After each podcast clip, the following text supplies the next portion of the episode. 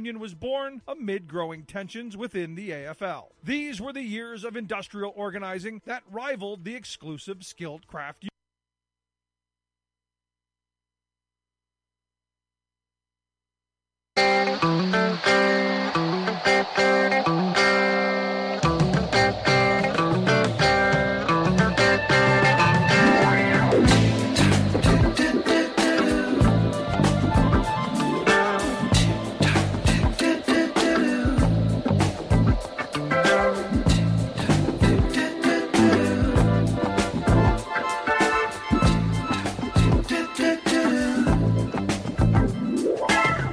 My name is Eric from Catskill, and you're listening to WGXC Acra 90.7 FM.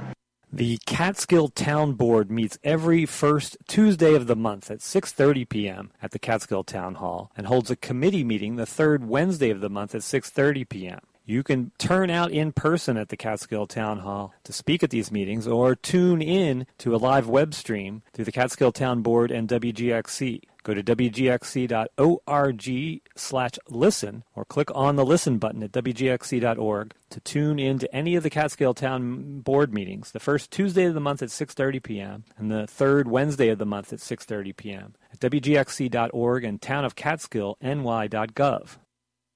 WGXC underwriting support is provided in part by Upstate Films, where membership provides access to world-class cinema – first run feature films, art house films, live music, and more. Plus, advance notice of close up conversations with directors and actors and other special events. At the Star Theater in Rhinebeck, the Orpheum in Saugerties, and traveling around the Hudson Valley. Information at upstatefilms.org slash support. That's upstatefilms.org WGXC is made possible in part by the generous ongoing support of Elizabeth Powell of Craryville, New York. WGXC's sustaining supporters are among the station's most dedicated listeners. They care deeply about creative community radio, and their investment helps to sustain WGXC as a public platform for information, experimentation, and engagement in Greene and Columbia counties. You too can become a sustaining supporter by going to wgxc.org slash donate. Thank you for your support.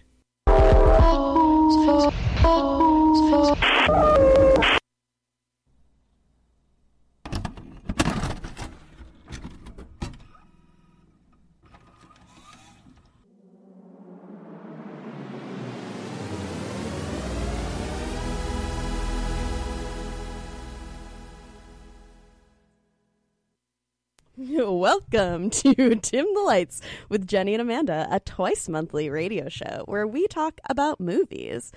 Uh, tonight is a very special show. Sadly, we do not have Amanda with us, but we will have some very special guests. However, before I get into that, let me tell you a little bit about what's playing in our local theaters. We have over at the Crandall Theater in Chatham, we have Theater Camp, Past Lives, Sing 2, Cat Video Fest 2023, Minions, and Killer Films producers Christine Vachon and Pam Koffler to be honored at Film Columbia 2023. Uh, and to find out more about these specific showtimes, you can head on over to crandalltheater.org. Heading on over across the river to the Highway Drive In, we have, uh, let's see, so these are actually last weekend's screen times, so they may shift a little bit this week we have Barbie and My Big Fat Greek Wedding 3, The Nun 2, and The Conjuring. Uh, and then we also have Equalizer 3 and Gran Turismo. And to find out more information about those sh- showtimes, you can head on over to highwaydrivein.com. Uh, sticking on that side of the river, let me tell you about what's happening at the Windham Theater in Windham, New York. We also have My Big Fat Greek Wedding 3, uh, The Nun 2, and The Equalizer 3. Plus, they still have a couple of showtimes of Teenage Mutant Ninja Turtles Mutant Mayhem if you're still trying to see that one. And to find those specific showtimes, you can go to wyndhamtheater.com.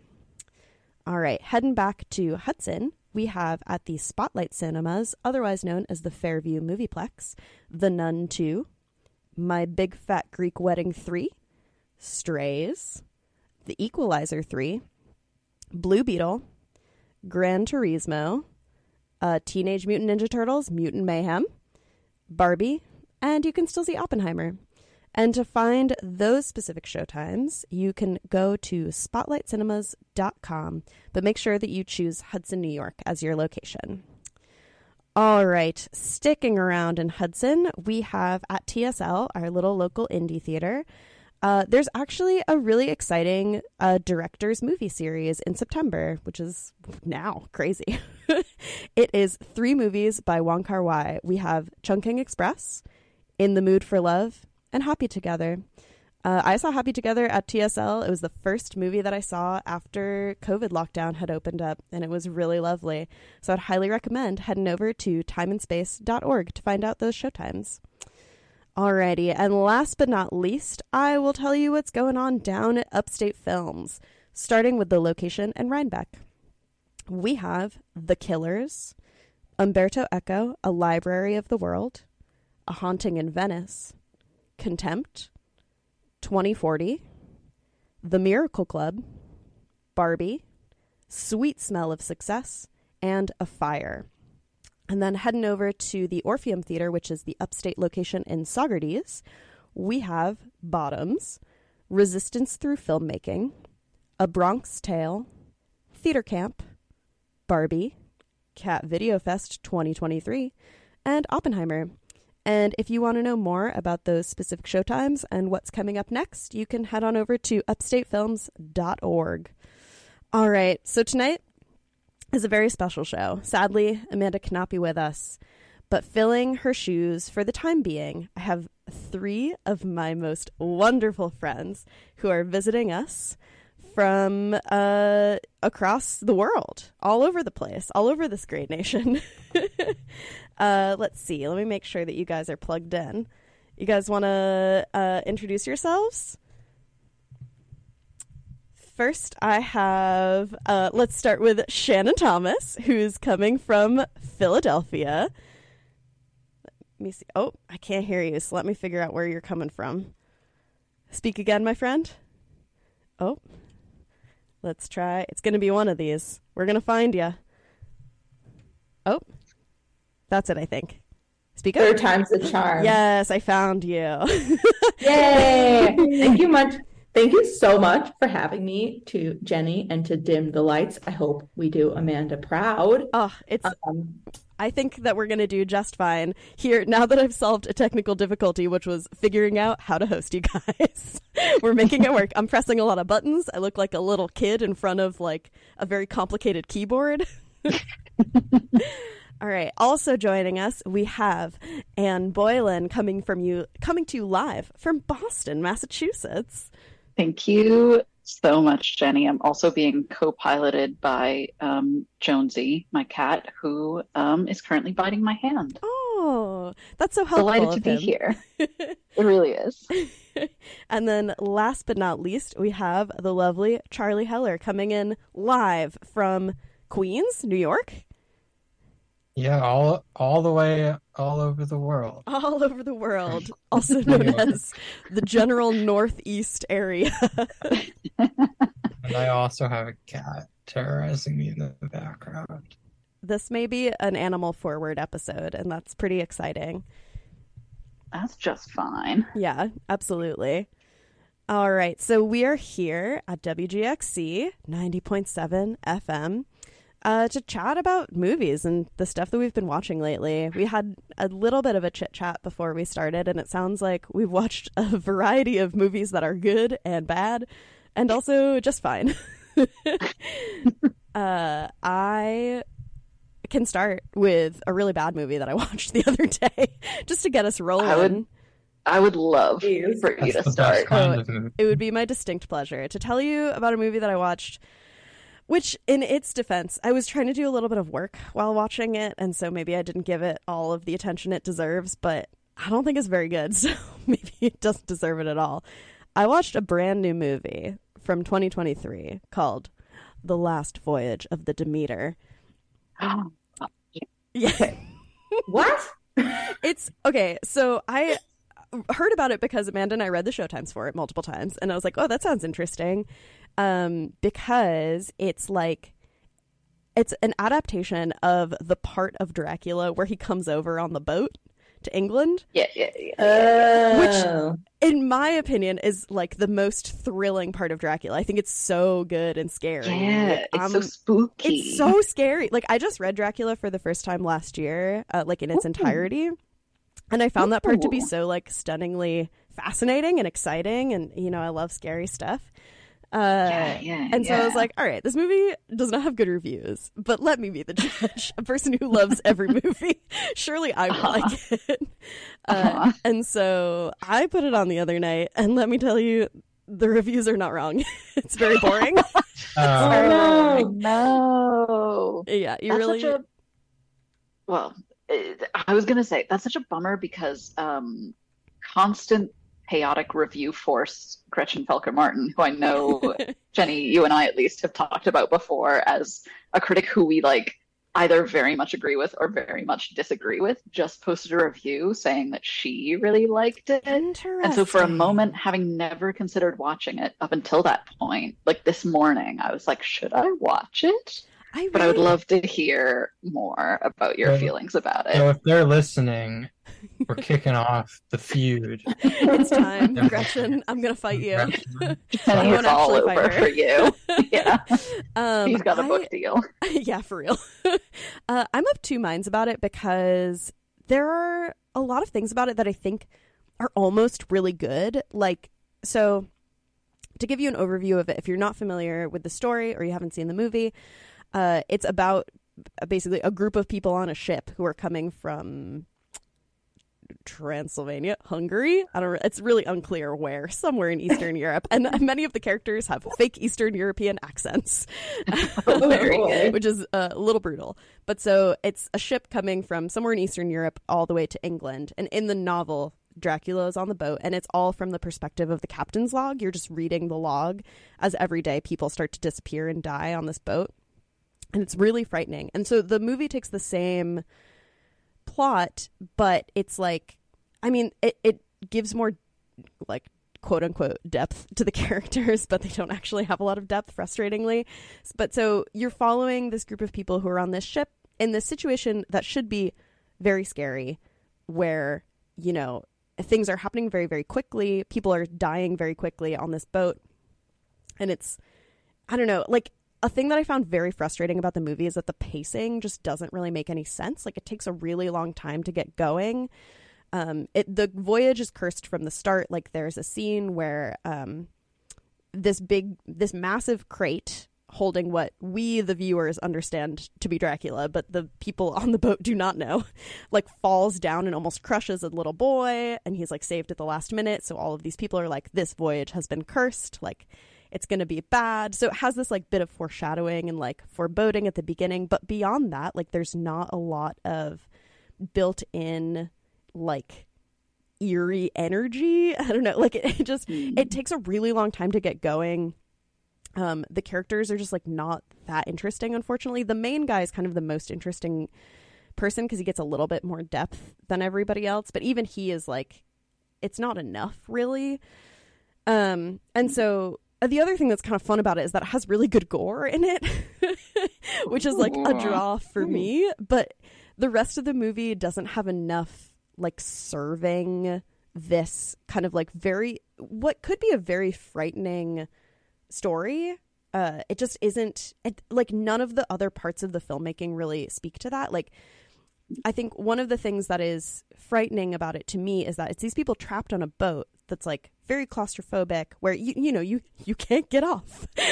You're uh, Yeah. you're simply trapped at sea but all of the sets are really really big and they feel very very like and there's no feeling of being trapped in them and there's also not like i feel like you're not given a good layout of the boat to begin with so you're kind of confused about where everything is and it just doesn't Hmm. feel it feels like very ineffective to me so it actually really surprises me that she thought it was a good movie 'cause I Yeah. just- i don't What a know Bummer. they're just so you Jenny- think instead of the last voyage of Demeter, it should have been like The Last Voyage of Descentimeter. yes. It's a. Exactly. Thank you Um, so much. That would I'm have made just it asking the tough much better to me. I think. Uh, I think if only, if only they had come up with that themselves. Yeah, it just is like not. It's such a bummer. It just really feels like there's also Dracula's also like CGI the entire time, and that always really Ew. does not work for me because it just it pulls you out of it so fast. There are a couple of really effective scenes, which is why I kind of feel of two minds about it. Like it's like 60% of a good movie and then 40% of them just biffing it and it's uh, I found it to be a bummer. Man. Yeah. On a What a scale of- waste. On a scale of one to Ghost Ship, where does it fall on like spooky boat movies? Oh, it's not scary at all. Ghost Ship is amazing. yeah. I realized I talk about Ghost Ship a lot, despite only having seen it once at a party when I shouldn't have been watching R-rated movies in middle school. Oh my God. But Yes. the opening scene of Ghost Ship still haunts me to this day. And whenever I see cables, I'm like, I can't get Ghost Shipped. I gotta look be I gotta be looking out. So yes, dude. I it's also kind of the pinnacle of spooky boat movies for me. I am with you. I think Ghost Ship is great. I think I also think about the beginning literally all the time. All the time. that might be the first R-rated movie I ever saw. It's up there. Whoa. I don't Yeah, I. I just that- saw it for the first time, Oh, like two months ago. did you like It It was great. Yeah, it was great. That opening scene was great. And that is how you use a gothic premise of like the spooky boat, which has so much potential, as you said, Jenny, for like a feeling of like claustrophobia or, you know, the classic like closed house and then there were none type Yes. mystery or something like This that. poster is incredible for Ghost Ship. Oh, it's so Yeah. good. Yeah, the I've- remember skull and the never staring at it as a child. Like I never saw it as a kid, but I remember being in the theater, seeing it on the coming attractions and being like, whoa, Yes, that dude. looks scary. I watched it at For my bad friend's house, of course. Same. yeah. Um, for Halloween, I posters always are- watch one scary movie. So maybe this year, I it should be a Ghost Ship It's rewatch. Ghost Ship. Yes, dude. I think you're gonna really enjoy it on a rewatch. Ship. Yeah. Okay, For, for listeners, the poster is a giant boat, but then like the whole hull of the boat is a skull. Yeah. It's perfect. It's so good. Yeah. Uh, we actually, I watched it not that long ago with some of my coworkers. Um, because one of my coworkers at the time was like 21. Now they're a little bit older. And we had me and my coworkers who were the same age as me were talking about how much we loved Ghost Ship as a ki- as kids and how much it scared us. And so we invited them over to watch it. And when it started, they were like, "Oh, I thought this movie would be in black and white." And I was like, "I don't I can't tell if you're joking or not." That's maybe the meanest thing anybody's ever said to me. wow. Oh man, brutal.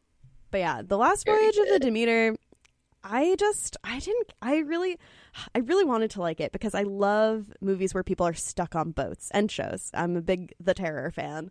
And like I just I don't know. I really want maybe it's I don't know, my expectations were pretty low though. I was going to say like did I want too much? But I just think it's just like it felt really weirdly um like thoughtless like it just it felt like a lot of the shots didn't have any intention behind them which like yeah it's just kind of like a silly horror movie which is fine but it also is taking itself very seriously in this way that i just found incredibly boring um and there were a couple of scenes that really worked for me. And uh tragically like one of the other main characters is a little kid and i don't think he's a very good actor. And so i think that was part of the problem was that i just like could not get into him. And it was yeah there's kind of like three characters who you actually care about and only one of them is any good. And so it was just it was a shame.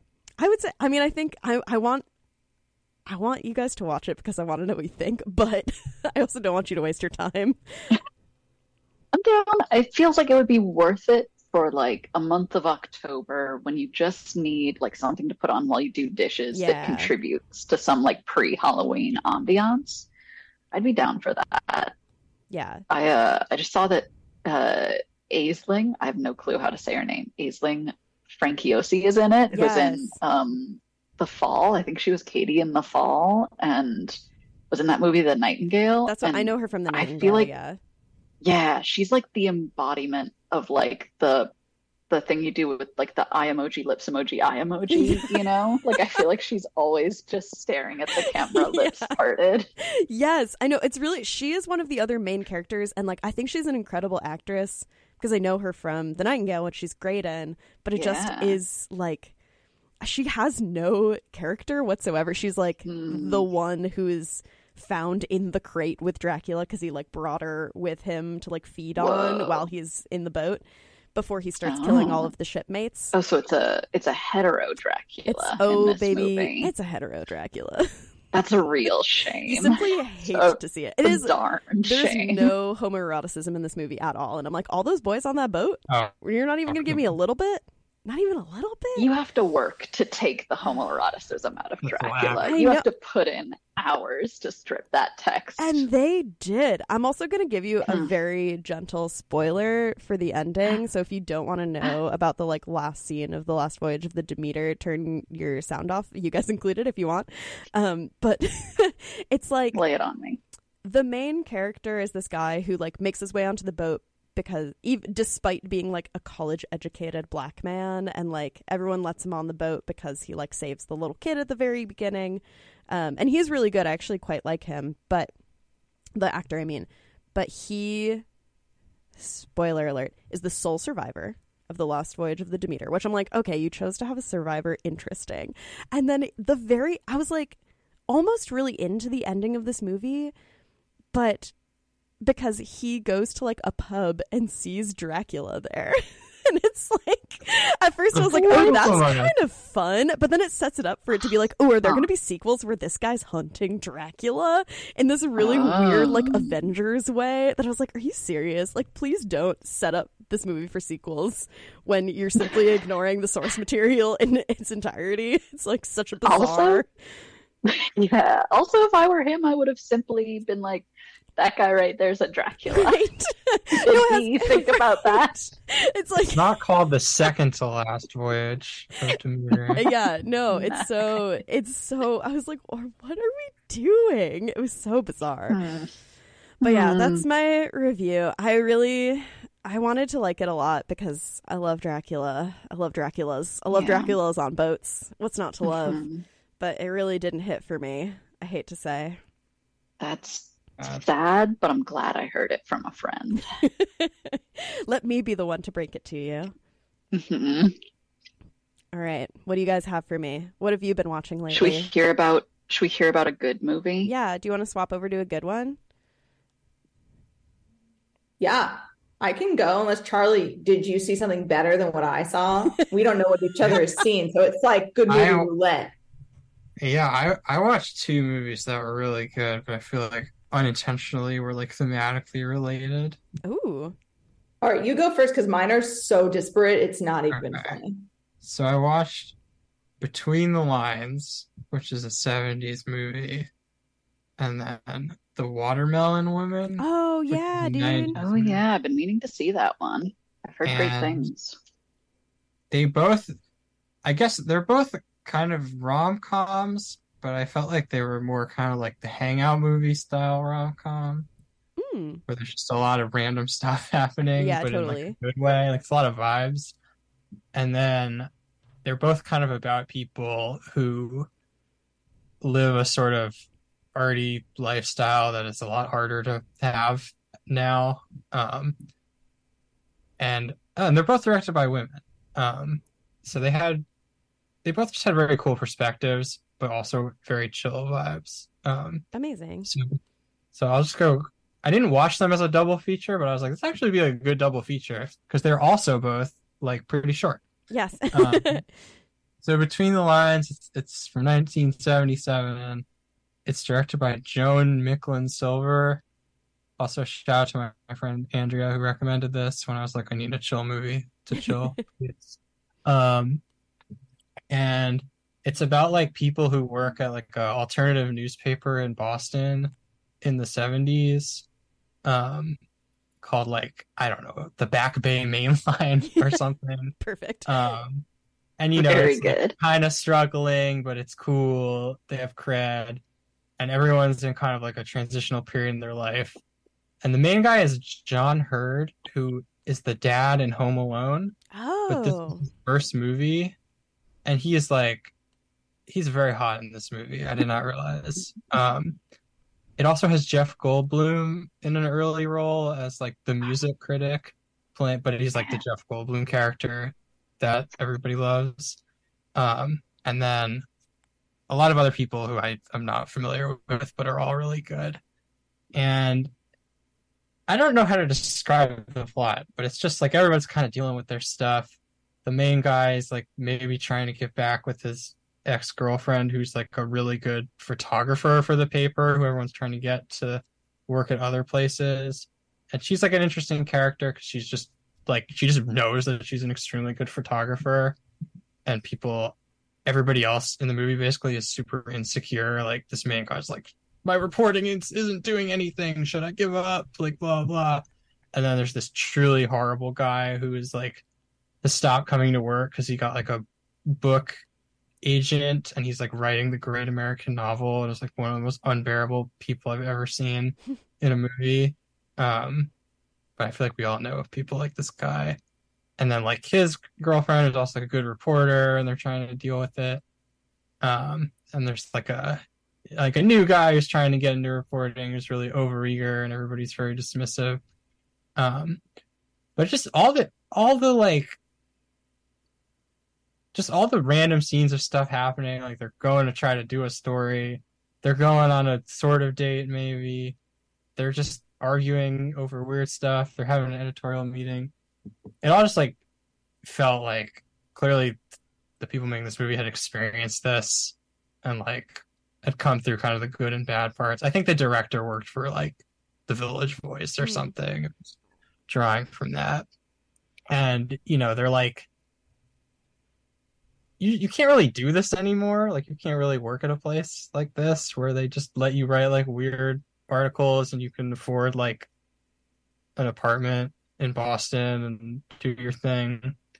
And similarly, I feel like there's not a lot of movies like this anymore that are like bigger where like like this is the kind of movie where there's a scene of just like a dude walking around Boston like trying to sell newspapers to people in cars and Yeah. like music by a member of the Eat Street band Oh is my like God. playing. It's like the opening credits for five minutes and you're just like, yeah, this rules. I love this. you know? Like um so I, I don't I feel like I don't have super strong observations here. There is a subplot about like are they gonna sell the paper and sell out and whatever, which is like very relevant to to today. yeah. But but still very 70s. Like, are we Yeah. gonna sell out, man? yeah. And I don't know.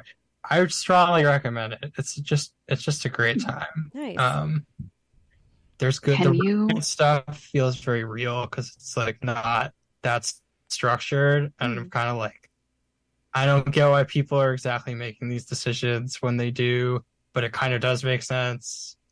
I don't know. So I looked this up on IMDb, and um, I think IMDb has this feature where like there's a one sentence summary, but then people can add like plot tags to it. and can can you confirm or deny for me the plot tags for it? Say male rear nudity, bare chested male, male star appears nude, star appears nude, male nudity. Yeah, I can my yeah. Confirm or I can- I used to be a fact checker and I can confirm that those are factual statements. The users on imdb.com are absolutely rabid. They're going crazy. want I was, to I was gonna I was gonna say, like, so one of the other parallels with the Watermelon Woman, which is also about somebody in a kind of not quite the same. She works at a at a video store, which is less glamorous, but has a similar kind of a lot of free time to hang out and pursue their artsy stuff lifestyle. Mhm. Um, well, let me give you the spiel on that one real quick. So this is by Cheryl Dunye. She is a black lesbian filmmaker who made a movie that is about a fictionalized version of herself who who is trying to become a filmmaker and she gets obsessed with an actress she sees in a 30s movie playing like a um super stereotypical like black woman character but she's like this is like so good i want to learn like more about her and it's kind of like weaving her like regular life and then this documentary she's trying to make about it. Mm. and then like footage she finds of this person which is all fictionalized but they like make it. And it seems very real. So it's like got a lot of layers to put in this 90 minute movie. Um but it's also similarly like this is a movie where they just have like a minute of shots of people just like dancing on a roof and there's like some music playing and it's not really part of the story and you're just like yeah this is great. Yes. Just- this is- I don't know. Yeah, I don't know how you decide like what point in the movie to have the dance breakdown, but like this is it. This is the time. It's vibes Um, forward. Yeah, and it's obviously like a more political movie because of the subject. Totally. And she like gets into a relationship with somebody who comes to the video store, um, and there's a pretty explicit sex scene that apparently caused a political controversy because the movie got some funding the National Endowment for the Arts, and then some Wow. Republicans got very upset about it, and there was like a hearing or something. Oh yeah, this Yeah. would have been smack in the middle of the culture wars with the NEA Yeah, in so- Congress. which have mercifully ended forever, and we never. but at the time, um, but yeah, and so the other similarities between the lines also has like a bunch of sex scenes, and since this has become sort of like a online debate about the need of sex scenes or Oh whatever, my god. I thought it was just interesting how both of these movies, like, if you took them out, they'd be like worse movies because they're just using it to actually like be like you can see the different relationships these characters have from like how they film this stuff and how they act in them. And I mean, probably the fact that they're directed by women makes it different from your like standard Hollywood sex scene or whatever. Right. Um, I don't have anything else to add to that, but I thought it was just interesting in light of that. Yeah. Um, it is so these movies are both very funny. Also, I just want to add, and I super recommend them both. Yeah, I've been meaning to watch The Watermelon Woman for so long. Um, and it's great to hear that it is as good as I've heard. Yeah, I- it's like I'm in the kind of like boat. if Clerks was was had the description that I just gave. It has a very Clerks vibe, but like more more good. I like Clerks, but you know, like if Clerks was about more important stuff. Right. Yeah. I've heard great things. I will definitely add that to my watch list. Amazing. Wow. It's, yeah, for sure. They both sound rad. Thank you, Charlie. yeah, for real. Five, It's five stars. so nice to hear Yeah. Oh, Jenny, I can't Oh. hear you if you're talking. Oh, there we go. Okay, I was trying to figure out. I there was like, go. do I, I? I I muted myself on the Zoom because I was like, uh oh, am I echoing? But I don't think so because it shouldn't be Oh. playing through. Anyway, I'm just playing around, just playing around, trying to make sure our audio All sounds good. If it sounds bad, you could text me. I won't know how to fix it, but if you wanted to, you could. It sounds perfectly good to me here on Zoom. That's great. That's all that matters, actually, to me. Um, so I'm just, you know, having having fun pulling up many screens, trying to figure out, trying to make myself visible to you guys, and also uh, audible to our Hacking wonderful listeners. Or hacking into the mainframe. mainframe. This is going to be. WGXC. This is a very special episode that should be archived for all of history as we attempt this. Getty, now that we can see you, I think we have the same shirt on, but in different colors. we are literally wearing the same shirt. Mine is a lot sweatier, I think. It was a, it's destiny. It's so It's beautiful. We're shirt. like we're dressed like 3D glasses. I'm blue and you're red. yeah, the movie theme. Thematic. Now, Shannon, I heard that you watched a good movie also.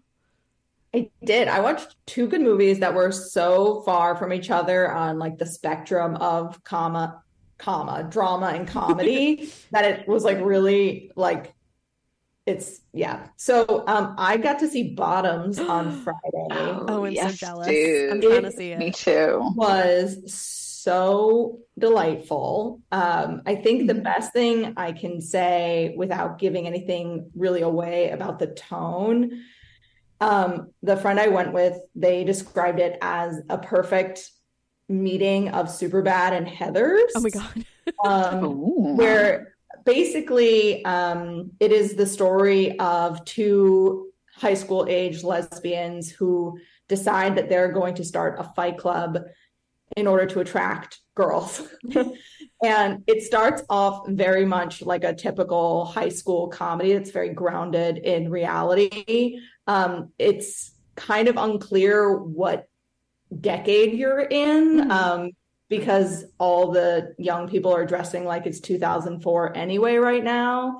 Um, but um, it very quickly kind of unhinges itself from you know normal everyday life um, and becomes incredibly violent but in a fun way um, and yeah it is a movie that i definitely want to see again because every line is a one liner and you yes. can tell a lot it was improv so i definitely missed a good portion of the jokes because i was laughing at the previous joke if that makes sense oh totally yeah um, that's great it was delightful. It has one of the best placed uses of a pop punk song ever, and I won't give it away. But it literally had the whole theater gasping and like clutching their pearls. Uh, I'm so stoked because it was just oh so perfect.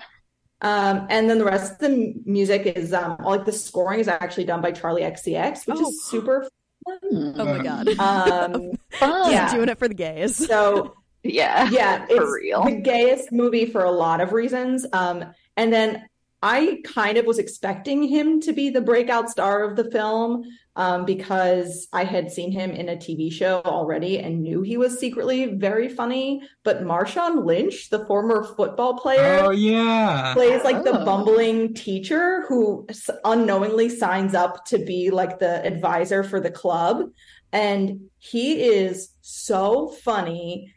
It's like his comedic timing is great, and for somebody who's also like I don't know, maybe a Super Bowl winning football. I don't really know anything about his football, but other than being a really acclaimed football player, it's like this. There's, it's not fair that someone is this good at two disparate things. It would be like the high school football star also being the lead in the school musical, which I know happens in some places, but that was not my experience um, in high school. So, um, yeah, he's great. And if uh, you can't go see the movie, watch his episode of Murderville with Will Arnett on Netflix, which is Oh.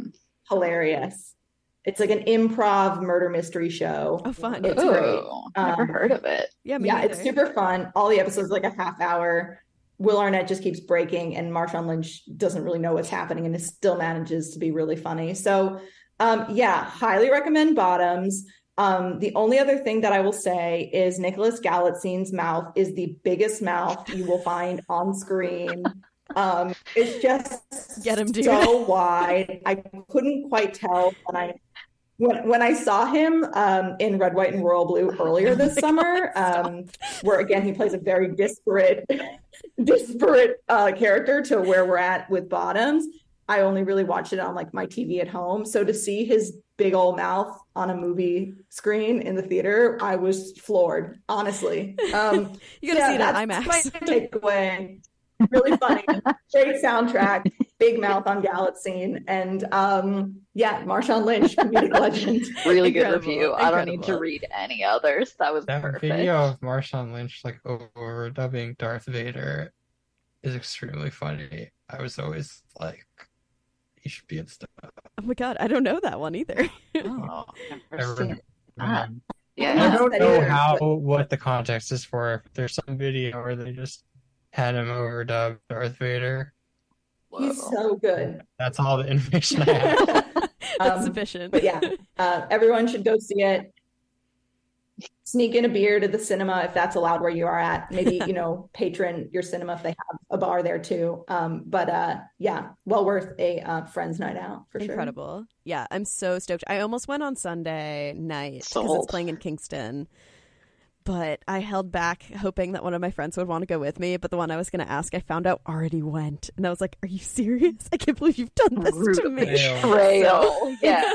I got to go some night this week now. It's definitely a buddy movie. Um, yeah. And uh, shout out to the gays. This one's for you. It's excellent. For Yay. us! Don't set yourself apart, Squan. Come on. For all of us. oh my god, that's great news. All right, Mhm. and I'm ready to hear about another bad movie. That's what I want. Okay, let's go right into a bad one. Um, I so I initially told you guys that I did not watch something super recently for this show, but then I got a second win today and I went back and I did the right thing. and I watched in full a movie that I actually lied and logged on Letterboxd like a month ago, but I had only made oh. it like 30 minutes in and I was like, I'm never going to go back to this. But today I went back and I finally finished 2018's Little Italy, which is a rom com starring Hayden Christensen and um, Emma Roberts. I think I always get the Emmas mixed up. Emma Roberts, Is she the in, um, like, which I know Horror Story? because I've I haven't Oh, seen forget it. it, forget it, Um, forget about she's it. the brunette one. Yeah, it is that Emma. Okay, it is Emma Roberts because I just learned that she's Julia Roberts' niece. Oh yeah. Yes. They both got that big Wild. mouth. I had no idea. Yeah, another big mouth. Yeah. I can't say I noticed her mouth, but I guess you're right. um, so Little Italy, I watched after uh, fans of the show will recall Jenny's review of Awake. and after all of us watched Awake together, I decided to watch another Hayden Christensen movie post Star Wars. And um, so Little Italy is like a movie that is desperately grabbing at all the rom com formulae and then just kind of throwing it together in a bowl and not really bringing it to life. So we set the scene. It's set in the Little Italy of Toronto for a fun Oh. little twist on Italy. the usual. Yeah, no, not Italy and not like New York City and not like the Tax north end of. Boston Oh or God. something. Yeah, they decided not to lie and like shoot it in Toronto and call it Boston or something. They were like, no, no, no, it's Toronto. um, Hayden Christensen and Emma Roberts are both children of two feuding pizza shop owning families. Yes. Stop. We used to own a pizza shop together, but some unnamed like apple of discord came between them and now they own rival shops right next door to each other. And hayden christensen and emma roberts used to be best friends when they were kids but then she went off to culinary school in france or no in england which If she went the to reason I thought it was France was because I was like, England surely doesn't have culinary school in. England? You got Gordon Ramsay. if she learned to make Sorry to our British listeners. if she learned to make pizza in England, uh, his shop is already better. I don't need to see this movie. So she, but she was. See, here's the thing: she was running away from her past, so she was making anything Oh. but pizza. She was like, she was "I like, "I do haute cuisine now. Twist. I don't do pizza anymore." And she's like moving on up in the food world, and some like big name, like Michelin starred restaurateur wants to take her on. But it's also uh, the entire plot is actually driven by like immigration bureaucratic hell. So she like has to go back to Toronto because she needs to switch over from like a student visa to a work visa if she's going to be able to work for this woman. Um, so she has to go back home for like a weekend and she runs into Hayden Christensen's character again. And you can like basically guess because it follows every single formula in the book what happens from then on. Um, it was not a good movie. it's from Oh, 2018 but it like it's clearly trying to like make it 2004 again by science or magic. Like it's it's just like it's doing like I, for most of this movie i thought it must have been a script that was in a dusty drawer like written in 2004 and somebody pulled it out and like made it completely unaltered. But the only thing that clued me into the fact that they did in fact at least update it was that um in the rom-com trope moment where her family sets her up with like an unsuitable guy to like contrast with Hayden Christensen's character and make her realize that she really liked him. the unsuitable guy is like really into her feet. and so then I was like, oh, okay, they did make this in 2018. Um, yeah, it's just really hollow and wooden. There's no chemistry going on. The whole thing is that Hayden Christensen is supposed to be like a bad boy, like notch in his bedpost type of dude, like, you know, a classic, like, he can only love her. So in her absence, he's just been like, you know, dating around, nothing serious. But he doesn't have the charisma to pull that character off. And all of her friends keep doing the like, oh my god he's such a he's like an incredible babe thing. Like he's so hot and she's like no like what are you talking about? Um but they like he's a good looking man. Like i as i mean our listeners don't know but as you all know i was number one hayden christensen crush haver circa the star wars movies. Like i think he's an attractive guy but they do this thing that i've noticed in a lot of Hallmark movies where they um they just cake him in like foundation that's a shade too dark or something. Yeah. And then they don't contour or like do any other makeup. So his face is just looking like dry and old and flat the whole movie. And like his forehead wrinkles really stand out dramatically in a way that like we're just not accustomed to seeing in like a leading man, like romantic lead type character. Um, and he is 10 years older than Emma Roberts, but like he looks like he looks like 20 years older than her in this movie. Like it's off-putting. I also like I just really assumed he wasn't in any movies after Awake. I was like, that's the last one. Right? Yeah. He didn't do anymore after that. Was like when you said 2018, I was like, are you serious? Are you 2018 sure? and it's um it's the guy who directed How to Lose a Guy in 10 Days and like Oh. Mystic Pizza. Like it's like He went a back to the pizza well. He went back to the he went back to pizza the pizza well. well. and Emma Roberts puts on the shirt from the from Mystic Pizza in the movie, Oh my the like God, little stop. slice of heaven shirt. A little tidbit for the Mystic Pizza heads out there.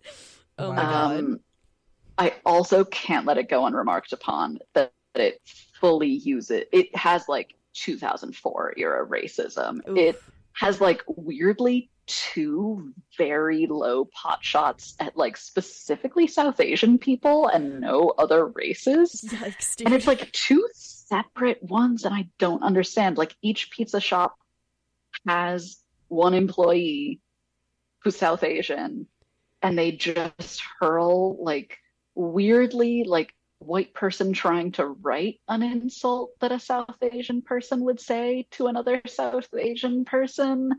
Um, it's very weird so bizarre. for any year, let alone 2018. And then they have another part where they go to like an Indian restaurant that's like weirdly like like horny themed. Like it's called like Korma Sutra or something like that. Oh no. You hate to see it. It's very weird. It's it really sucks to see. Um, that's part of why I was like, this has to be a script from 2004. Um, Wow. The cover no, I think they just wrote it and they were just bad. The cover of the movie is also really giving 2004, but like incredibly low budget. Yes. I actually I remember when you logged this on Letterboxd because I was like, oh, one star. and was not a Little Italy, but like the cover is so it just I mean it looks like a made for TV movie from 2004. It is so it looks so bad. Is it funded by like Canada? It has to be. It I has to be, right? Like I think Toronto must have, like their tourism Yeah. bureau must have heavily invested in this. Yeah. Toronto? A lot of Yeah. a lot of TV shows where you think you're in New York City, you're actually in Toronto. Right. So Yeah. I don't know. Maybe. I had that um, when I worked at a Boston-based publication that was not actually wasn't like publishing anything Boston related, and um, the props coordinator from Handmaid's Tale asked us to ship some Oh. issues to Toronto because they wanted it was going to be set in Boston. And they were like, "We want some Boston local flavor. Can you send us some issues?" And I was like, "This magazine would not be on a newsstand in Boston." Or in the Handmaid's thank Tale you. future. Yeah. That's hilarious. Incredible. Um, Just a little yeah. behind the scenes. Yeah. I um oh, um, I almost forgot Alyssa Milano's in it. Oh. But it is disturbing to see like the hotties from Days of Yore playing mom characters. Yeah, it's always a bummer. she is a mom in it. It yeah, it, it was rough to see. Um, Not to say yeah, that if a hottie can't be a mom, because moms can be hotties, but you know. Absolutely. It was just a reminder of how seasons pass and sometimes we all get a little bit older. Um, I realize we haven't specified where our movies are available to Oh, yeah. watch, Oops, but um, speaking of being funded by the city of Toronto, this movie is very freely available. You can watch it on Hoopla with your library card. You can watch it on Freevee with ads. You can watch it on Tubi, any of those free streaming platforms. If anything I've said has somehow convinced you that you might want to watch Little Italy, you can very easily watch it anywhere you like. Uh, nothing that Somewhere you've out said. there, there's a connoisseur of movies that are titled after places. Who's like, I guess I got to see this one. Yep. Add it to the list. Add it to the list. Well, we don't have a lot of time left. Um, I want to ask you guys. Well, I kind of know the answer for some. I was going to ask what's the last movie you saw in theater, but I kind of know the answer from Shannon. But do you guys want to? do uh, my other question was going to was going to be, what's your favorite movie that you've seen this year? Ooh. but I know that might take a little more Ooh. thinking time. A little thinking Ooh. time. Yeah, that's a tough one. I don't have an answer myself. I'm just, uh, you know, Mm. I'm just curious. If you Yeah. have one. I mean, that's an excellent um, prompt. I think for me, I did not prepare you for even a little I bit. mean, I'm I'm I'm blanking pretty hard, and it's like nine months into the year, and I really have no idea. But I would say probably Bottoms. Like it was the most movie theater movie I've seen. Like a lot of the other things I saw, except for maybe the exception of Oppenheimer, I feel like I could have watched at home and like had a, Mm. Maybe that's like a knock on of the code effect. But like being in like a packed theater on a Friday night felt like really fun for something like that. Oh, it is such a nice. It's there's not much like that experience. Yeah. Hmm. Um, well, should I say the other movie that I watched that was like the antipathy of Bottoms while Charlie and Anne think of Oh yeah, answers? I am Yeah. interested. Yeah. Okay, so I listened to another movie podcast um, called Films to Be Buried with sometimes. And sometimes people give like very good arguments for watching certain movies. And so Leaving Las Vegas came up, and I have never seen it before. I've also never seen it. But I've always And all I to. knew was that Nicolas Cage is in it, and he won his Oscar for that. And it was like peak Nick Cage in the mid 90s. Mhm. It's 1995. And so I sold it to my husband, like, let's watch a Cage movie on a Sunday night. It is not a um, easy or fun watch, but it is a really brilliant watch. Um, Nicolas Cage plays a suicidal alcoholic who goes to Las Vegas and falls in love with a sex worker played by Elizabeth Shue. And it is uh, two hours of emotional trauma, but it's really beautiful. And it is not the romance I was promised, but maybe the romance we deserved. Um, no, that was. That was beautiful. Um, that was stunning. Uh, but yeah, if you have not seen Leaving Las Vegas, maybe um, plan to watch like Raising Arizona right after to like cheer you up. yeah. But um, yeah, Nicolas Cage really uh, had some. Well, I guess still does had some acting chops, and uh, yeah, This is a it was a really- Cage house. We love Cage here. yeah, um, it was a real uh, Cage uh, gong show. So highly recommend if you have some time to be sad with your thoughts um, on a rainy day, maybe. So Oh. yeah. I really do. Oh my god, that's a great endorsement. I have I've been meaning to watch that forever because long time It's listeners. HBO. You can oh, oh, that's great. And say long time listeners of this HBO show know. Amanda and I both really, really love Nicolas Cage. I genuinely think he's a really good actor. so that's great to hear. I'm trying to watch that.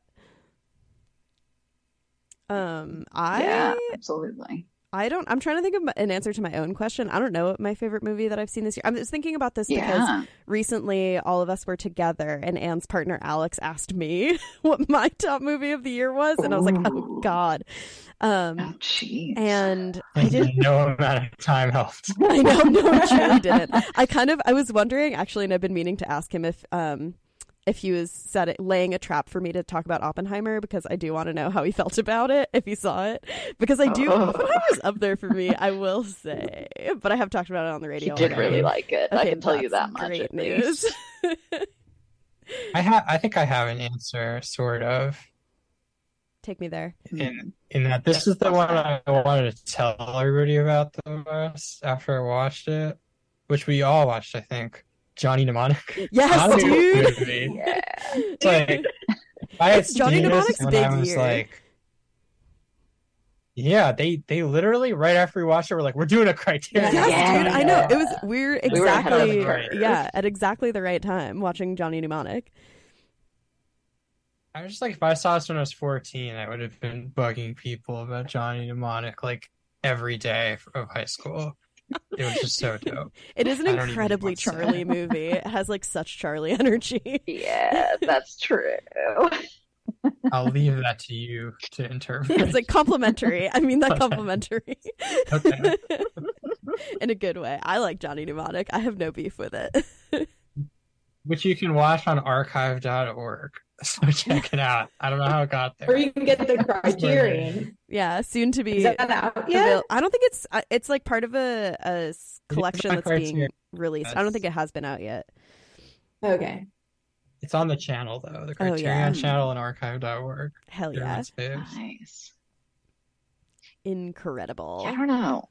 I think my answer is unfortunately kind of just like my actual like favorite movie of the year is kind of just straight down the middle. It is Decision to Leave. Yeah, I think dude. Oh of yeah. 2023 movies, that one, I've been meaning to go back and like carve out three hours to rewatch it because it just like bowled me over. I got to see it in um, the incredible IU cinema. So getting to see it on like a big screen was such a treat. And I just want to like, just want to feast on it Ugh. all over again. It's so Um, good. Yeah.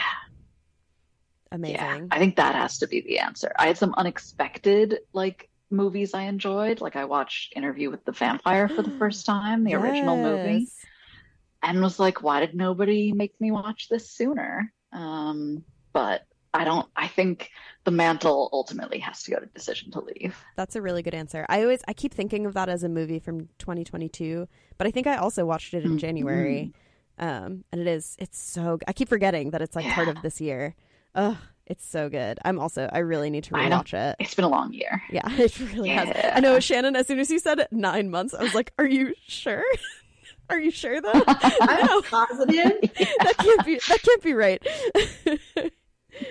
Yeah, Oh I hate it, but it's true. Oh, Yeah. You simply hate to see it. Wow. But it's been, you know, there's always more movies to watch. There's several more months So left of this true. year. It's not over yet. There's lots to come. I'm very excited. Um Yay! Literally two. Little Italy too. Little Italy too. Littler Let's Italy. There two. Light a prayer candle for Littler Italy. I hope Hayden, is Hayden Christensen out of retirement then? Does he not does he act? Is he here? Isn't he in one of those Yeah. Star Wars shows? He's in all the Star Wars shows Oh, now. right. I didn't I know. know. is. Yeah. I'm Andor, That makes so I don't sense. know. He's Yeah, making that's the that one I Disney watched. one. Andor wouldn't do that. Yeah, Yeah. he's not on Andor. That one rocks. Because it's because that's the good he's one. so sorry to Hayden. That'd be so so, sorry to Hayden. incongruous if he showed up at Andor. Um, is there like while we like hunt, is there like should we say like what movie we're really jazzed about seeing? Yeah, let's do that because we're it's just about the end here, so we're gonna get cut off very soon. I would love to hear what you guys are looking forward to. Easy. Mickey 17, Bong Joon Ho's movie with Robert Pattinson. yes, dude. Yeah. Whoa. Very excited. Easy, no problem. Ne- who's next?